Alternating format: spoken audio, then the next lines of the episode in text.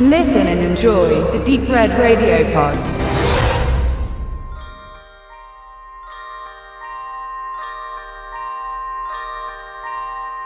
Eltern wissen, wie schwierig es ist, kurzfristig noch einen Babysitter aufzustellen. Insofern sind die Thompsons sehr dankbar, dass ihnen ihr übliches Kindermädchen nach ihrer Absage gleich eine Freundin als Ersatzkandidatin vorschlägt. Darüber hinaus wirkt Emily grundsympathisch, verantwortungsbewusst und scheint gut mit Kindern umgehen zu können. Somit sind die Thompsons zufrieden. Die drei Kinder haben allerdings schon bald das Gefühl, dass mit dieser Emily irgendetwas nicht stimmt. Und damit sollen sie recht behalten. Michael Tallens erster richtiger Kinobeitrag Emily schlug auf etlichen Filmfestivals hohe Wellen. Der Indie-Thriller, der sich als psychologische Home-Invasion-Perle entpuppt, zeigt uns eine Antagonistin, die zwar kindlich nett daherkommt, aber dank eines Traumas ein Verhalten an den Tag legt, das einem Angst und Bange macht. Das Quasi-Kammerspiel wird aber nicht nur durch Sarah Walkers alias Emily getragen, sondern ebenfalls von den drei Jungdarstellern Thomas Baer, Michael Joseph Duncan und Carly Adams. Bolger selbst hat zwar bisher nur in einigen Direct-to-DVD und TV-Produktionen mitgewirkt, jedoch den großen Durchbruch nie geschafft. Am ehesten wird man sie aus Mark Waters Spiderwick Chronicles kennen, aber dieser liegt nun auch schon acht Jahre zurück.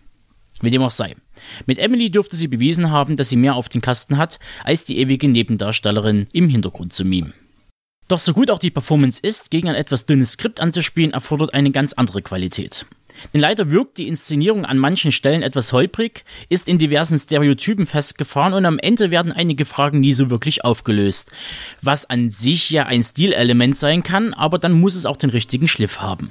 Denn so muss man sich dann als Zuschauer selbst bemühen, das Präsentierte zu einem großen Ganzen zusammenzureimen. Und ob das dann stimmt? Hm. Zum Beispiel der Storystrang um den Skinny Man und seine Ambitionen in diesem Schauerstück. Ich sag's mal so, es erinnert mich in kleinen Fragmenten an Let den Retter, in von John Ivid Lindquist. Aber mehr sei an dieser Stelle jetzt nicht verraten, den Rest müsst ihr schon selbst rausfinden. Ein weiterer Punkt ist, und das ist jetzt nicht negativ zu verstehen, dass die Story und der Handlungsort zwar in den USA spielen, ich aber das Gefühl nicht los wurde, dass es sich sehr europäisch anfühlte. Ich war sogar schon gedanklich bei Adam Wingards Your Next aus dem Jahr 2011. Nun gut, Trotz diverser Knackpunkte fällt mein Fazit für Emily weitestgehend positiv aus.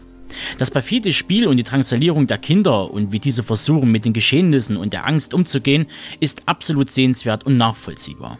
Zudem sind die Jungdarsteller ein echter Gewinn für diese kleine Thrillerperle. Und wie es sich mit Perlen so verhält, sind diese selten und nicht überall anzufinden. Sprich, wann, wie und wo Emily in dieser Republik erscheint, ist immer noch ungewiss. Wer allerdings den Film auf der großen Leinwand sichten möchte, dem verweise ich auf die Fantasy Filmfest Nights vom 2. bis 17. April in diversen deutschen Großstädten.